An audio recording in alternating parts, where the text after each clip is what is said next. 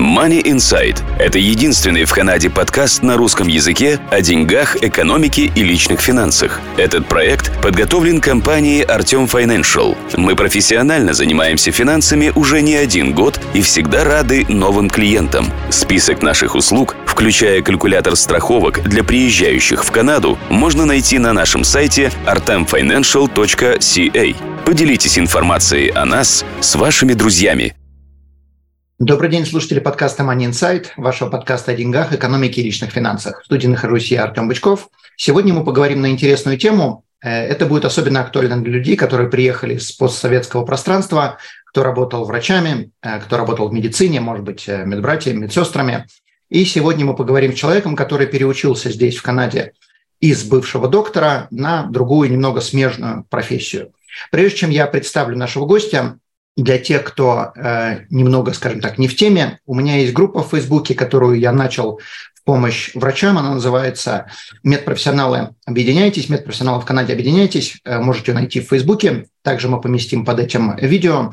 И, соответственно, время от времени я помещаю там какие-то статьи, которые я нахожу интересно для врачей, но я там особо не участвую, я просто ее создал Э, помочь врачам объединиться, помочь э, создать как бы платформу для того, чтобы э, медперсонал смог сам задавать себе вопросы, сам себе помогать. И, соответственно, наш гость Татьяна решила обратиться ко мне с вопросом, не хочу ли я записать видео на эту тему, как можно помочь предоставить какую-то информацию людям, которые приехали сюда и которые не очень осведомлены в информации, как можно переучиться. Итак, Татьяна, добрый день. Здравствуйте. Я вас да. попрошу представиться, вкратце рассказать mm-hmm. о себе, и, соответственно, начнем тогда уже задавать вопросы. Я Татьяна Вовк, я, как не грустно звучит, бывший медикал доктор постсоветского пространства. Я врач из Беларуси. И здесь я прошла полную программу переподготовки на натуропатик доктора. И сейчас мой титул звучит как доктор Татьяна Вовк, натуропатик доктор, медикал доктор в скобочках Беларусь. Угу. Отлично. Э, также у вас есть сайт да, есть сайт, называется doctor.tv.ca. Да, можно посетить, посмотреть поподробнее, что я делаю, обо мне, цены вот. и так далее. Угу. Давайте начнем с вопросов. Как вы здесь переучивались? Как вы, как бы первый вопрос вообще мне интересно, как вы решили переучиться из врача в натуропата? Это такое же решение, как, наверное, многие принимают. Э, это называется International Medical Graduate. Это те доктора, которые в основном это те доктора, которые здесь пытались стать доктором, сдавали все экзамены, но, к сожалению, вы знаете, ситуация в Канаде, очень тяжело получить резидентуру. И мое решение было таким же. То есть, э, как у всех, вернуться в титул доктора, потому что ну, реалистично невозможно вернуться в титул medical доктора. Но, тем не менее, натуропатик доктор это, это тоже доктор, который лечит, и это такая же мотивация, как для всех international medical graduates, э, быть доктором, лечить людей напрямую. Кто-то хочет именно переучиться на 100% в новую специальность, вот, а для некоторых докторов это, наоборот, очень близкая специальность. Она похожа на наших физиотерапевтов, на наших реабилитологов, на наших врачей профилактической медицины, а иногда на наших терапевтов. То есть для некоторых это ну, почти не новая специальность. Окей. Okay.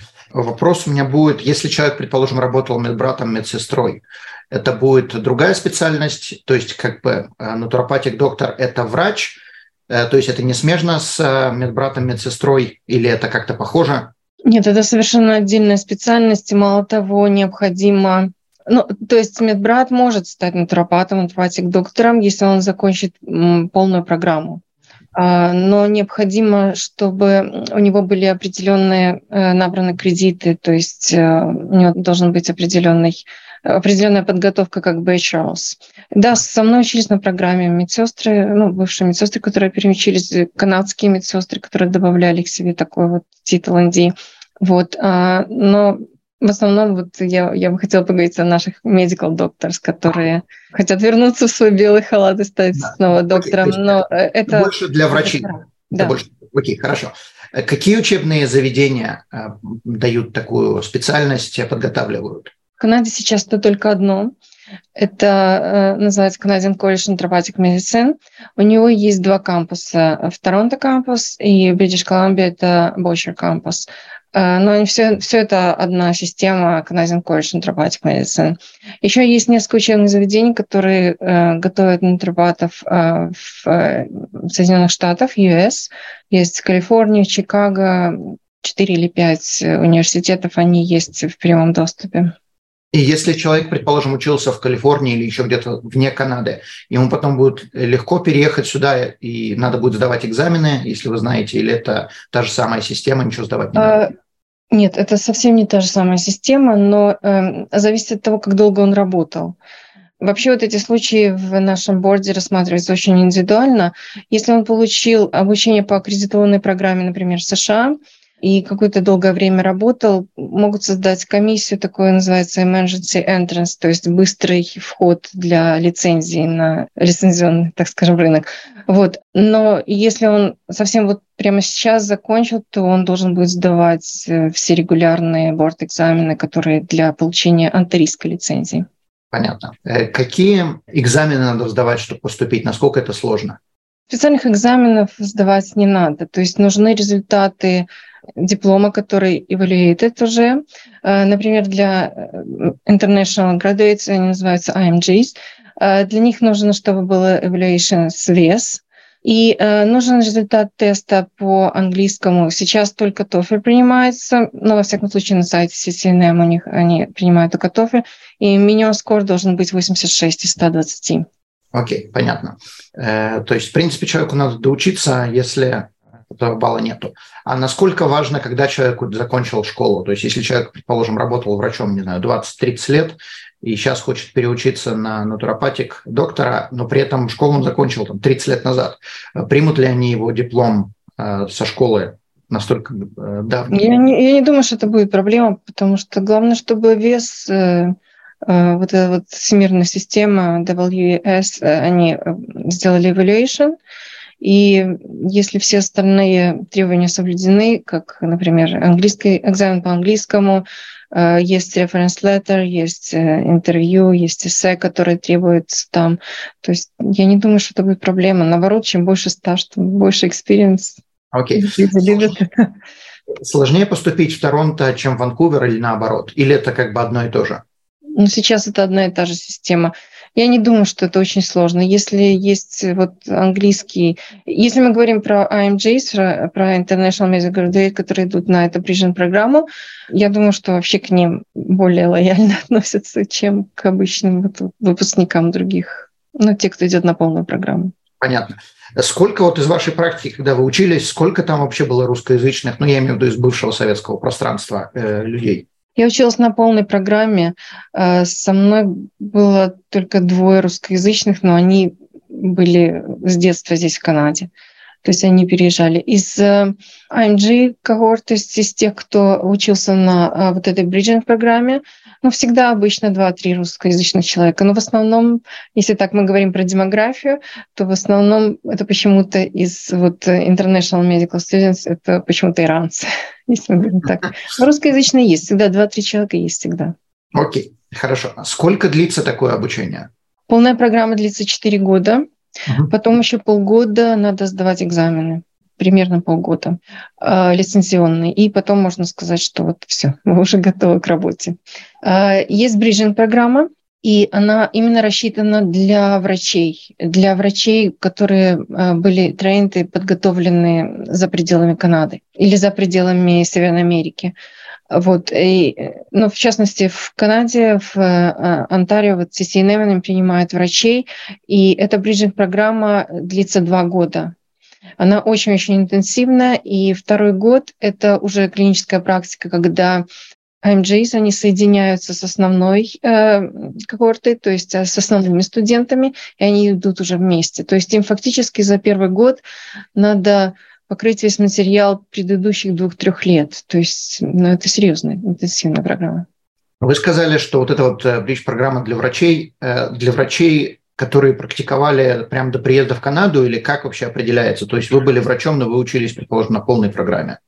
Ну, это я выбрала учиться на полной программе. Можно было пойти на короткую программу. То есть э, неважно, практиковали вы или нет, если у вас есть образование и, ВЕС признал, что вы, и там написано, что вы medical доктор, можно сразу вот после окончания института, мединститута приходить сюда учиться. То, То есть, есть неважно, experience он, там не важно. То есть это было ваше решение, это не то, что там кто-то определил, что вы должны идти вот таким путем. То есть если бы человек решил учиться за два года и просто сидеть и, и учиться, ну, скажем так, не растягивать это удовольствие на четыре года, за два года можно было бы теоретически это все сделать. Понятно? Ну и все так делают, да, большинство делают. Но мне на полной программе засчитали мои основные курсы, например, там анатомия, физиология и так далее, биохимия. То есть я их не проходила второй раз.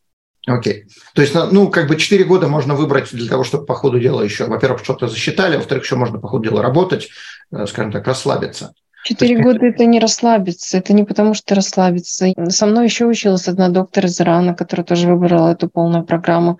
Ну, не знаю. В моем случае как бы это было ну, правильное решение, да. Окей, okay. хорошо. Если посреди программы, предположим, человек решает, что ему это не нравится, что происходит тогда? Можно ли, не знаю, пойти в какую-то другую профессию, чтобы засчитали какие-то кредиты, или что вообще происходит с теми, кто разочаровался? Да, конечно, никто насильно не держит. А, для этого дается несколько возможностей. То есть, э, когда начинается каждый семестр, а, в течение первых двух недель можно с него уйти, не оплачивая. То есть вы еще не получаете никакого финансирования, например, из ОСАПа, и вы, то есть никто за вас еще не оплатил, вас не требует оплаты первые две недели. То есть вы можете забрать документы в течение первых двух недель каждого семестра. Если вы, ну, неважно, это вы в самом начале или вы в середине обучения. Насчет того, как другие специальности принимают законченные программы, я думаю, что они принимают. То есть вы должны будете взять транскрипт, э, ну, человек должен быть взять транскрипт э, с теми... Каждый предмет, он стоит каких-то, это называется кредитов, то есть он стоит каких-то баллов. И по сумме баллов это уже должны рассматривать индивидуально другие учебные заведения. Okay. То есть, но реально, конечно, да, вы можете бросить всегда. Окей. Okay. Насколько сложная вообще учеба? Очень сложно. Очень сложная, очень интенсивная, очень э, time sensitive, очень высокий уровень стресса, потому что она очень спрессовано, очень много материалов, очень много заданий, экзамены, два раза за семестр э, экзаменационной сессии. Экзамены сдаются каждый день, иногда два раза экзамена в день. Между ними э, очень много каких-то ассайментов, тестов, очень большой объем материала, который нужно пройти. Вот. И очень-очень интенсивная программа, намного интенсивнее, чем, например, наш мединститут. То есть все говорят, что учиться намного сложнее, чем вот учились, когда были ну, на постсоветском пространстве в мединституте.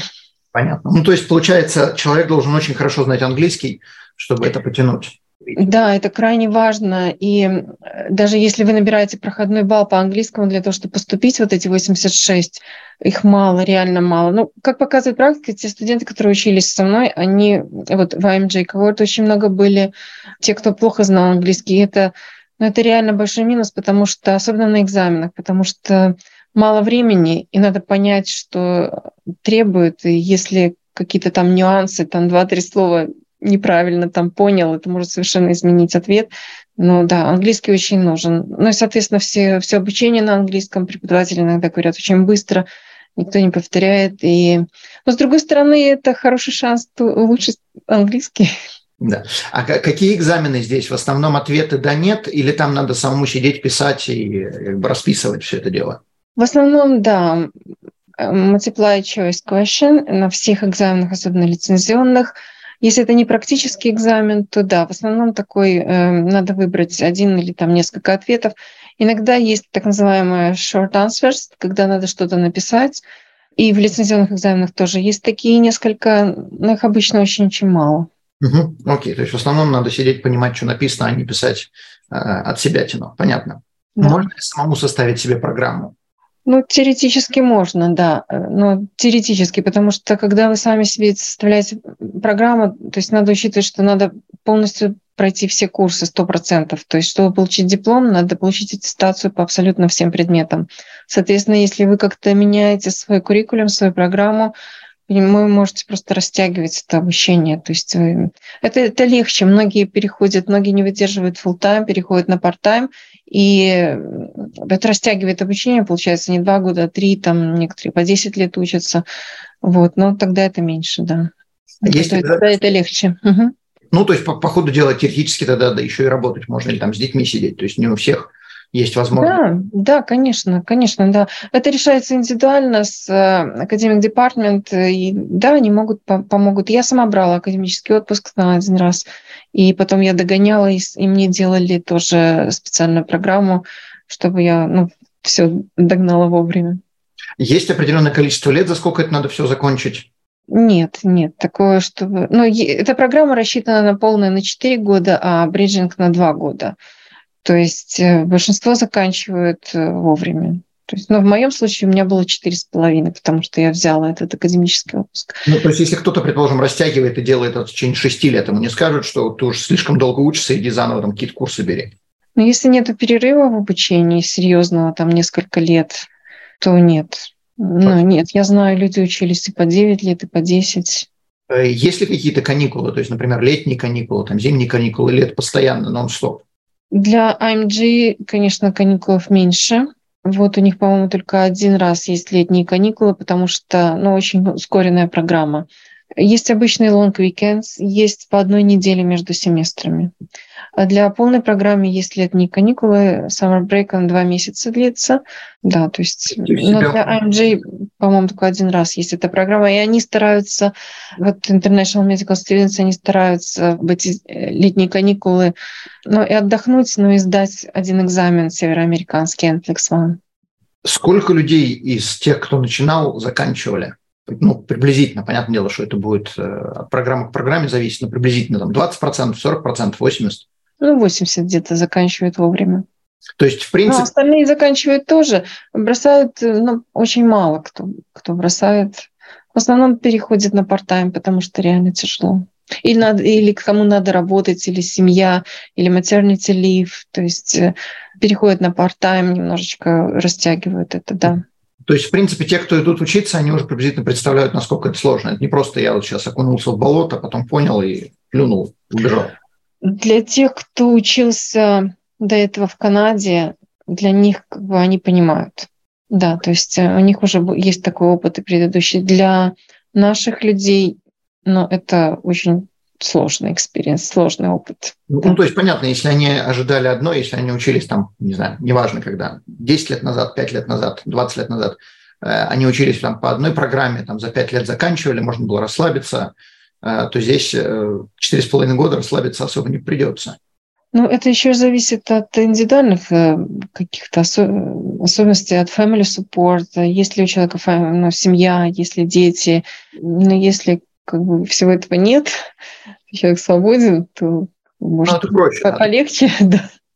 19 лет учиться или 40 лет учиться, тем более, когда в 19, наверное, никого нету, а в 40 уже какая-то семья. В 19 это не учится, это программа, это постградуэйт программа, сюда берут уже после одного университета. О чем человек учился там в подсоветском? А, там, да-да-да. Угу. Там никого не было. Э, окей, хорошо. Угу. Какой возраст приблизительно у студентов, те, кто идут на эту программу?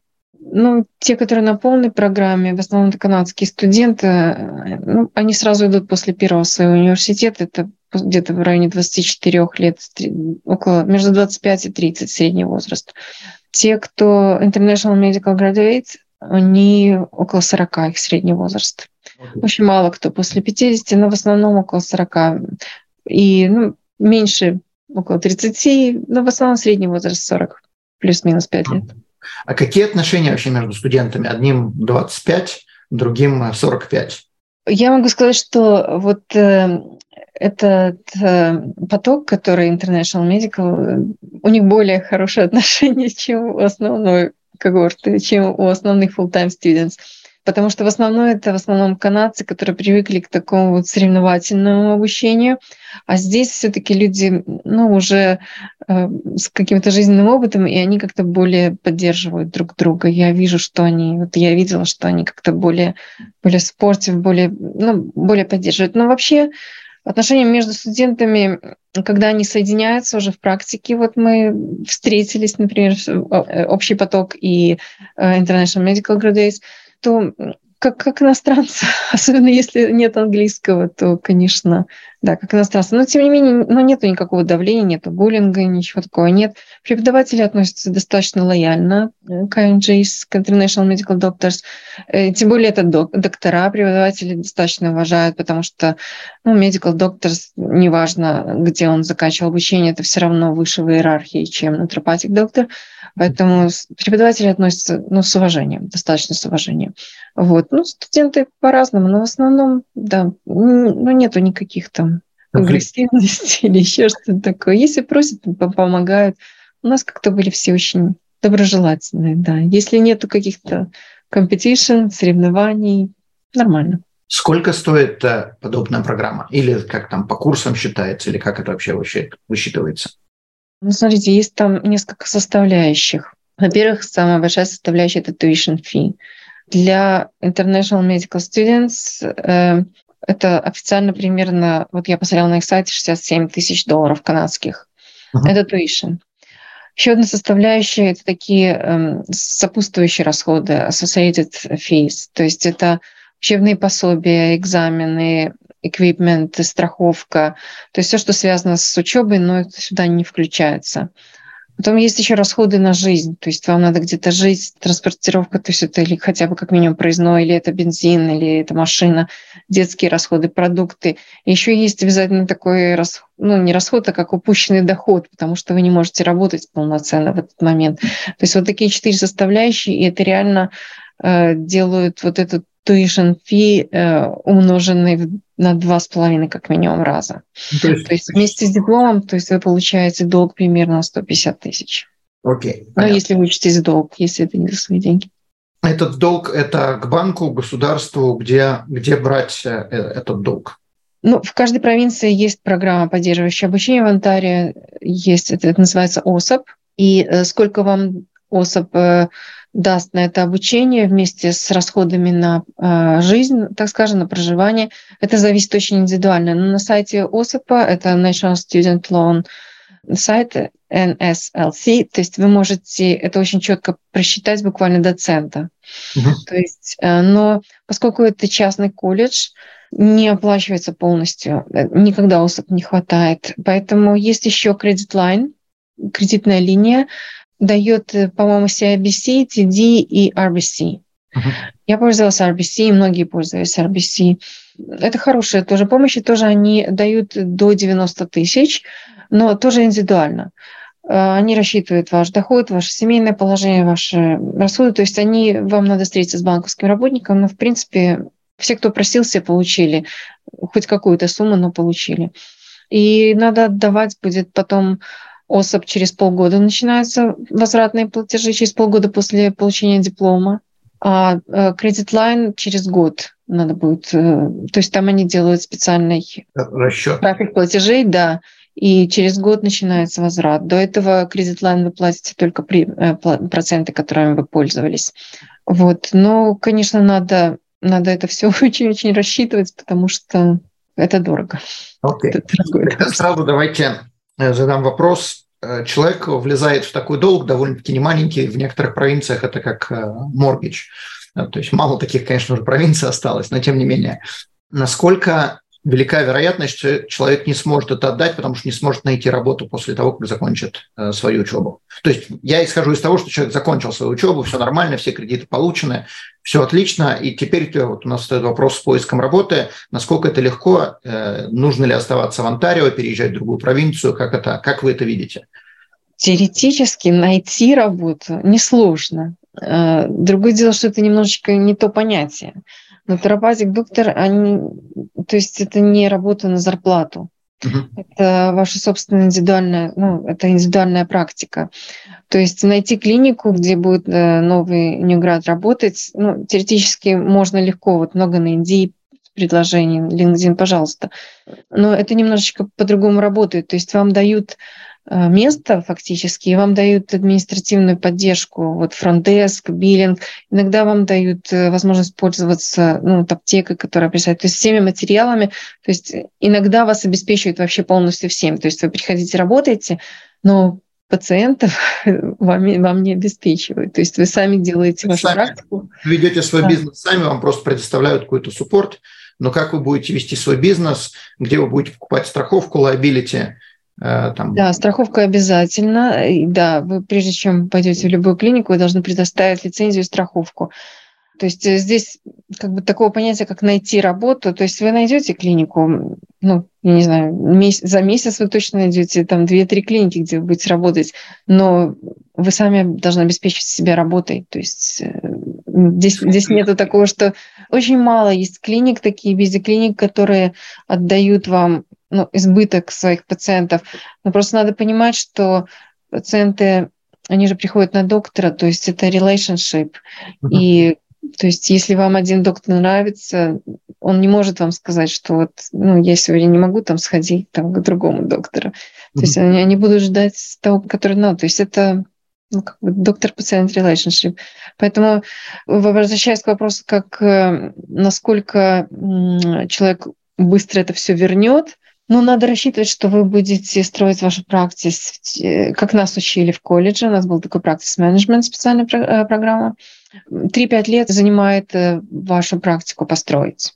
Даже некоторые нам преподаватели говорили не бросать первые два года работу вашу, которая вот у вас была до этого, или part-time, или survival, неважно какая, не бросать первые два года, потому что ну, у вас это время вы пока еще мало зарабатываете. Понятно. Если мы говорим про деньги, то первые два года это ну, очень небольшие заработки. Вот. Но чем дальше от Торонто, тем чаще всего встречаются бизи-клиники, где принимают новых выпускников и им уже дают хорошую практику. Здесь единственное ограничение – это английский. Не, ну я думаю, что если человек закончил свою учебу, то, наверное, какой-то английский у него, у нее будет. Ну нет, не факт. Бывает, э, что... Ну, я видела, что да, есть... Э, ну, какой-то он будет, но его недостаточно, чтобы, чтобы хорошо общаться с э, носителями английского. То есть, если есть очень серьезный акцент, если вы не понимаете, что пациенты говорят вот какой-то сленг или еще что-то, ну, они от вас будут уходить. То есть английский очень важно, очень-очень важно.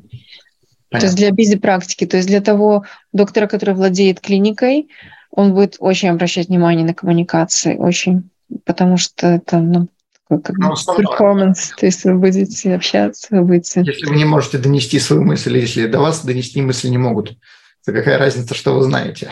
То есть я, я хочу сказать, что для того, чтобы устроиться в хорошую бизи-клинику, сразу быстренько начать работать и возвращать деньги, английский очень важен для наших, вот э, для тех, кто на постсоветском пространстве. Поэтому, если есть время, практикуйте как можно больше.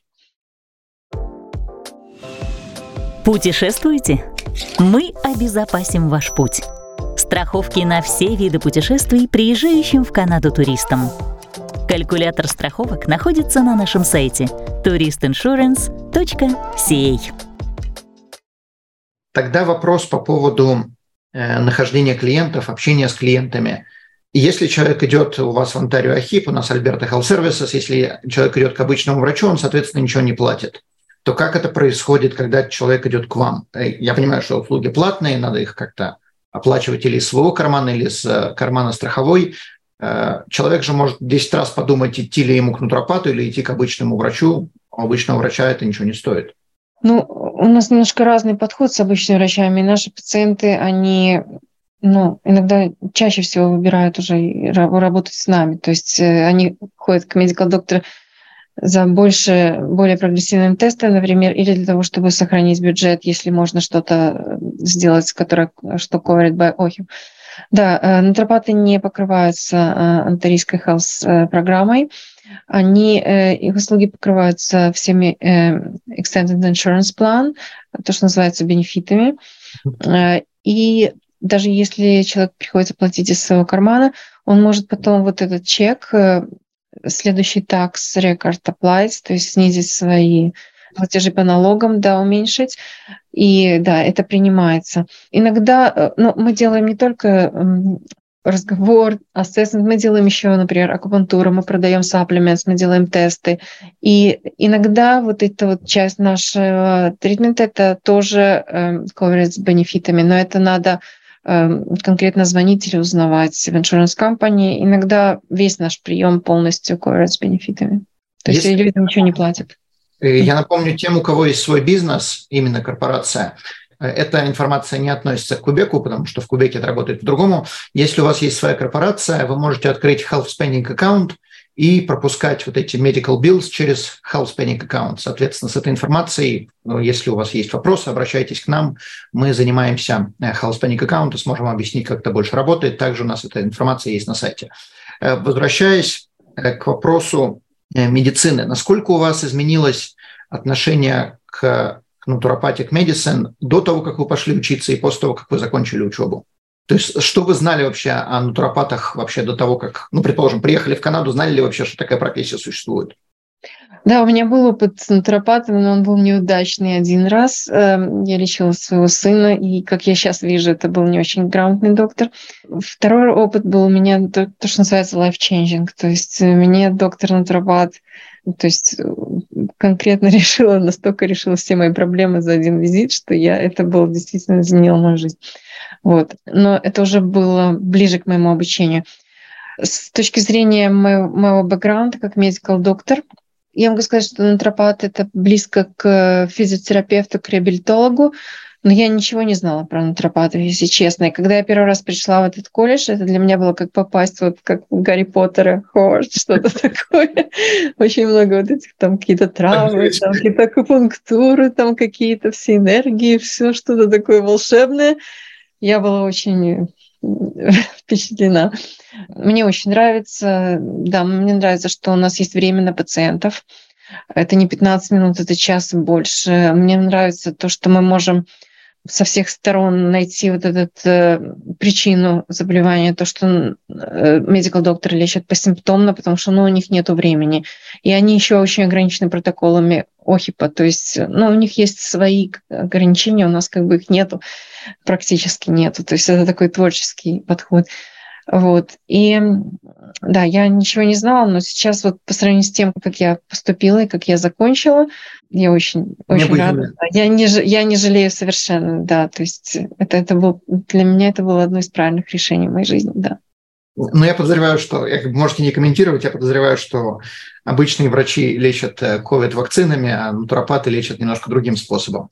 Я бы не будем вдаваться в, эту, в эти... Мы вообще, это out of scope of нашей practice. Мы не лечим вакцинами, но мы COVID техникали не лечим тоже. И это, это очень-очень скользкий вопрос. У нас очень много regulation по поводу COVID. Ну, как бы мы Оставим. Сам COVID, да, мы не лечим, сам вот конкретно. Это больная тема для очень многих людей. Да, да, да, да. да. Экстремами.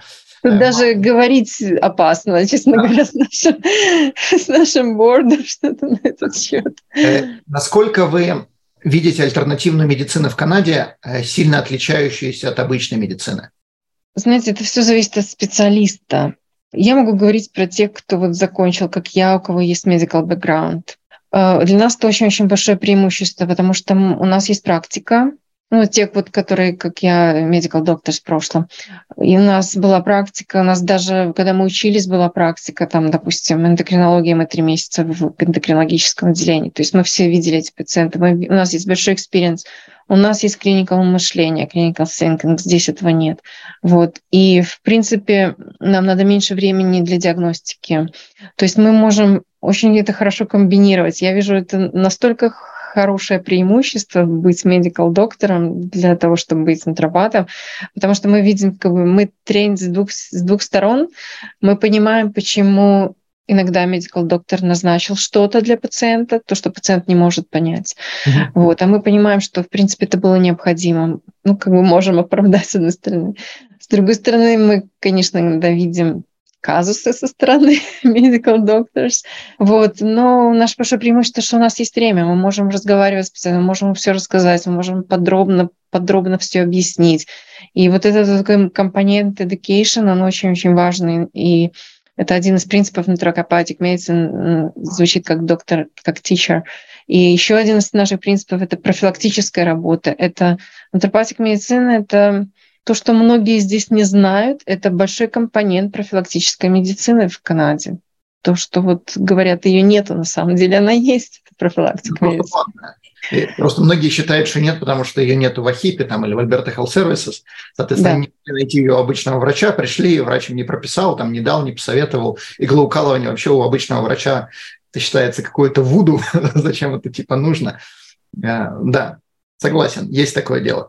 Я могу сказать по, по experience нашей семьи, пока вот как я стала доктором натуропатом, за прошлые два года у нас не было ни одного расхода на pharmaceutical medicaments. Мы не в таксу мы не оплатили ни одного да, фармацевтического средства. Чтобы так и продолжалось. Отлично. Да. Сколько приблизительно могут зарабатывать натуропаты? Понятное дело, что это индивидуально, это от клиники зависит, это зависит вообще от того, где человек живет, на Северном полюсе или там в Торонто но приблизительно какие вообще э, диапазоны, на что, вот, предположим, человек влез в 150 тысяч долгов, а будет зарабатывать 25 тысяч в год, э, стоит ли ему вообще этим заниматься? Зависит от человека, зависит от его профессионализма, зависит от практики.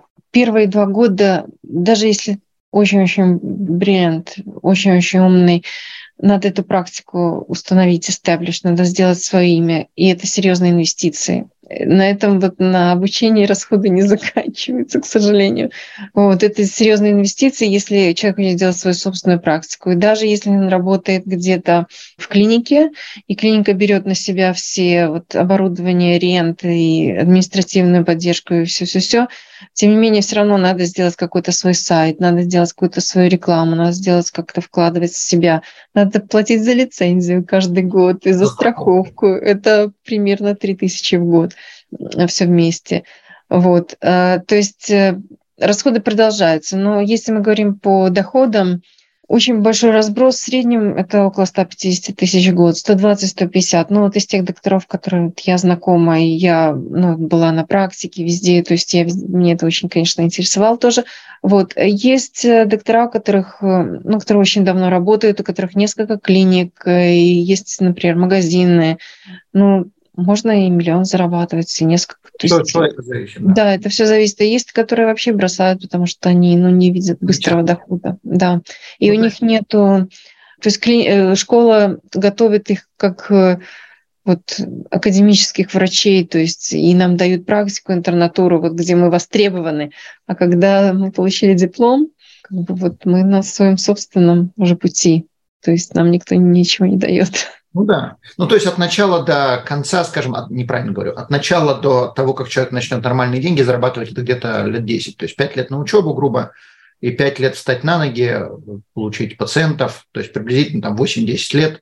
Ну, это мы говорим case сценарий. То есть, если человек идет на полную программу, или если он растягивает какое-то обучение. Если мы говорим про бриджинг программ 2 года, ну, еще полгода на лицензию. То есть, ну, если не с первого раза сдать экзамен, ну, допустим, три года вместе с лицензионным процессом, ну, где-то два с половиной, три года. То есть это вот первые, первые три года, и а потом три года, где-то на три-пять лет для того, чтобы свою практику полностью вот сформировать. 5-8 лет. лет хотя бы от начала учебы до того, чтобы встать на ноги и нормально зарабатывать. Окей. Да. Еще очень важный аспект, о котором тоже надо помнить, это поддержка семьи, сколько семей готовы терпеть э, там, неработающего мужа, жену 8 э, в лучшем случае 7-8 лет, а может быть и 10 лет, э, не приносящего никакую финансовую помощь, и только вытягивающего все из бюджета. То есть сейчас... это, это, это очень болезненная тема, да, потому что дети растут в этом всем, то есть в, в ограниченном бюджете это их детство проходит. Конечно, сюда люди приезжали за лучшей жизнью, за лучшей жизнью для детей. Ну, вы представляете, то есть много, многие вот international medical students, которые, international medical graduates, которые уже потратили 5-7 лет на то, чтобы сдать здесь экзамены врачебные, попытаться с резидентурой и плюс добавить еще, допустим, 5-8 лет вот на эту дорогу. Ну, конечно, для семьи это очень тяжело. Ну да, да. Если бы вам сейчас дали выбор выбирать между обычным врачом и натуропатом, куда бы вы пошли? То есть я исхожу из того, что экзамены тут и там вы бы сдали, все бы получилось э, отлично. Какую бы дорогу бы вы для себя выбрали? Ну, конечно, я выбрала свою специальность врачебную, конечно. В чем вы ограничены как э, врач-натуропат, что вы не можете делать? То есть, понятно, вы не можете делать операции, но я имею в виду, вот, предположим, пациент приходит э, к семейному врачу, и пациент приходит к вам. Какие у вас есть лимиты? А, во-первых, мы не, не назначаем pharmaceuticals, но это не лимиты, к нам за этим приходят. К нам пациенты приходят, говорят, что мне доктор назначил лекарство, можно ли как-то натуральным способом это все. Вот, то есть мы не назначаем ни антибиотиков, ничего такого. Хотя в Бритиш Колумбии натуропаты, они могут назначать антибиотики. Вообще в Онтарио натуропаты очень ограничены. Мы не можем делать э, маленькие операции, например, наложить, снять швы. Вот, то, что это как бы легко для врачей, для обычных, но в Онтарио это незаконно. В Бритиш Колумбии это можно. Вот. А чем мы еще ограничены? Ну, не знаю, нас, чтобы сдать, например, чтобы выписывать некоторые фармацевтические препараты, мы должны сдать специальный прескрабин экзамен здесь, в Онтарио. Ну и везде, то есть во всей Канаде должен быть этот экзамен сдан. Мы не можем делать некоторые тесты, например, биопсию мы не можем брать. Uh-huh. Вот, мы не можем отправить пациента на ультрасаунд, МРИ, вот такие вот реферал, которые оплачиваются ОХИПом мы можем сделать тесты, лабораторные тесты, но пациент должен будет оплачивать их самостоятельно. Он может потом это отправить в иншуранс, иншуранс может оплатить, вот, но мы не оплачивается. То есть это для него платно. Но натуропаты, насколько я знаю, поправьте меня, если не прав, натуропаты могут запрашивать намного больше разных тестов, чем это возможно у врача.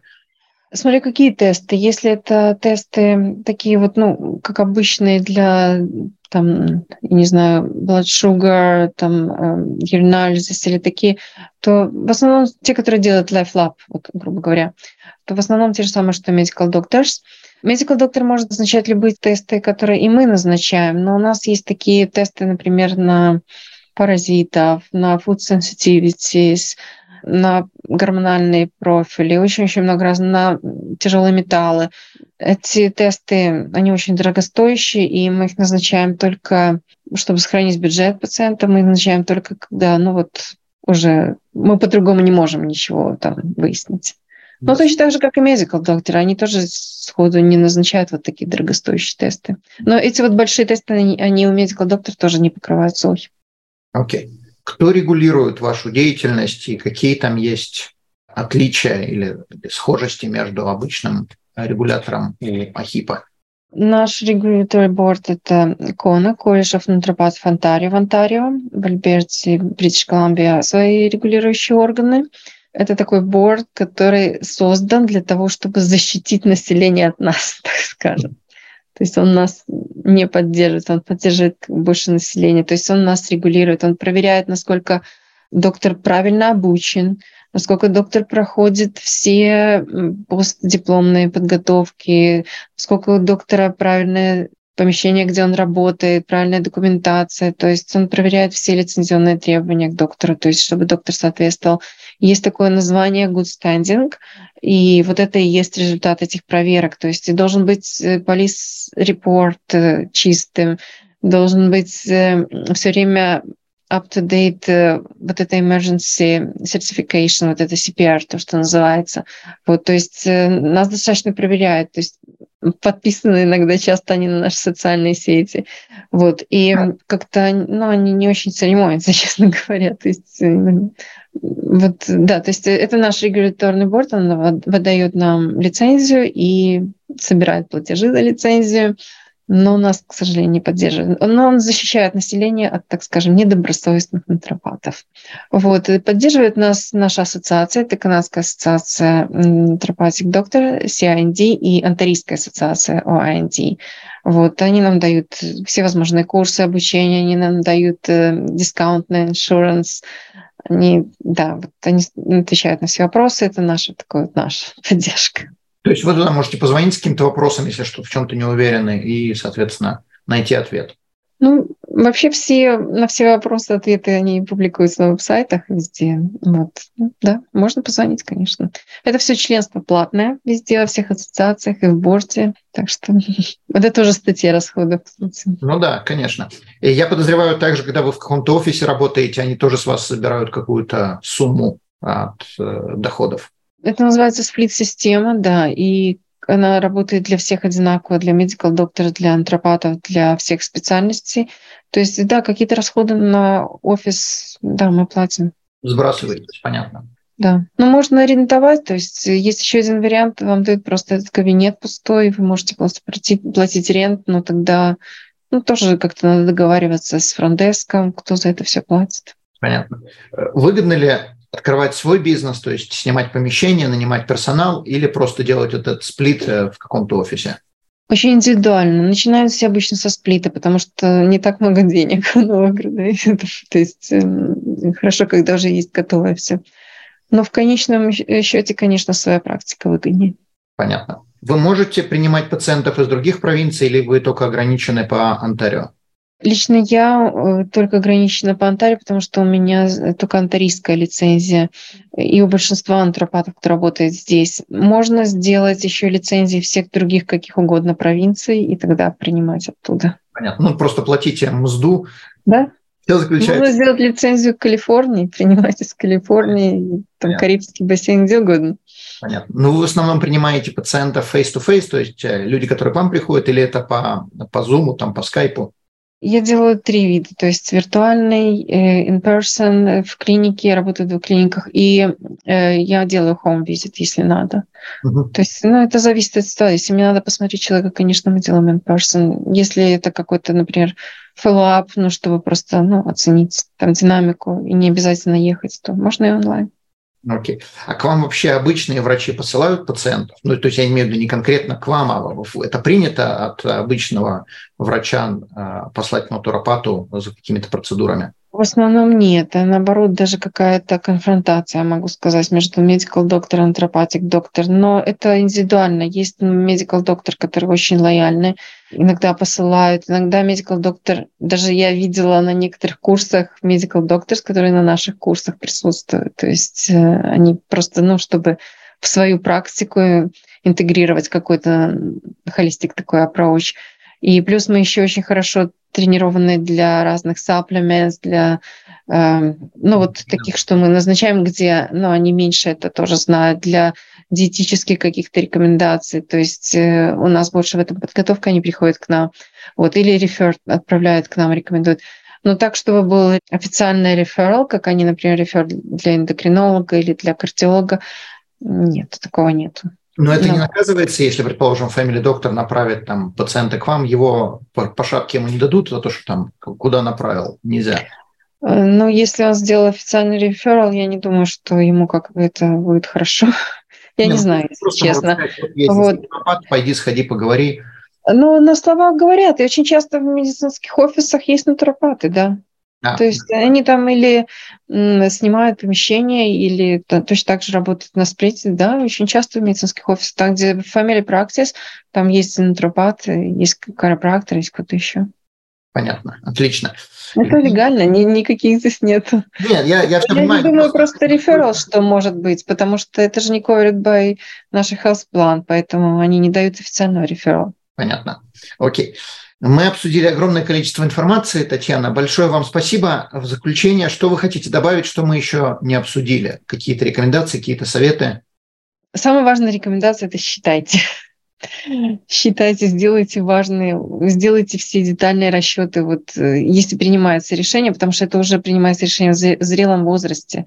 Вот, надо сделать очень детальные расчеты не только вот затрат на обучение, но и возврата этих затрат. Еще одна рекомендация. Посмотрите, насколько соизмеримы вот эти вот ваши усилия, э, ваша вот энергия, э, деньги, время, потраченное на учебу и на вот э, построение практики с вашей, опять же, семейного, то, что мы говорили. Потому что все ваши члены семьи будут учиться вместе с вами. То есть этот диплом можно будет разделить на, на них, на всех. Да. Вот. Крайне важно этот family support, потому что вы буквально вас, вы будете выброшены из семейной жизни, и очень важно, чтобы вся семья это понимала, и особенно дети, они... Но зато потом очень приятно, когда дети говорят, вот наша мама, наш папа уже official доктор. Надо еще очень, очень важно понимать, вот одна из мотиваций, почему э, medical doctors идут в натуропатик доктор, потому что они чувствуют вот эту нереализованность, вот эту вот выброшенность из э, практики и это, ну, как будто, я не знаю, руки-ноги отрезали. То есть это очень, очень серьезная такая потеря. Но надо очень четко понимать место в иерархии. Натуропатик доктор – это не медикал доктор, совершенно не медикал доктор, есть очень много ограничений.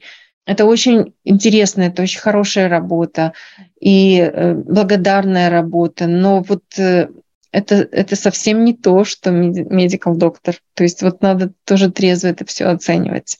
Вот. Но это хорошее преимущество иметь такой бэкграунд. Но здесь еще огромная разница есть, что к врачу приходят все подряд, а к натуропатик доктор приходит, скажем так, избранный с деньгами, ну или хотя бы со страховкой.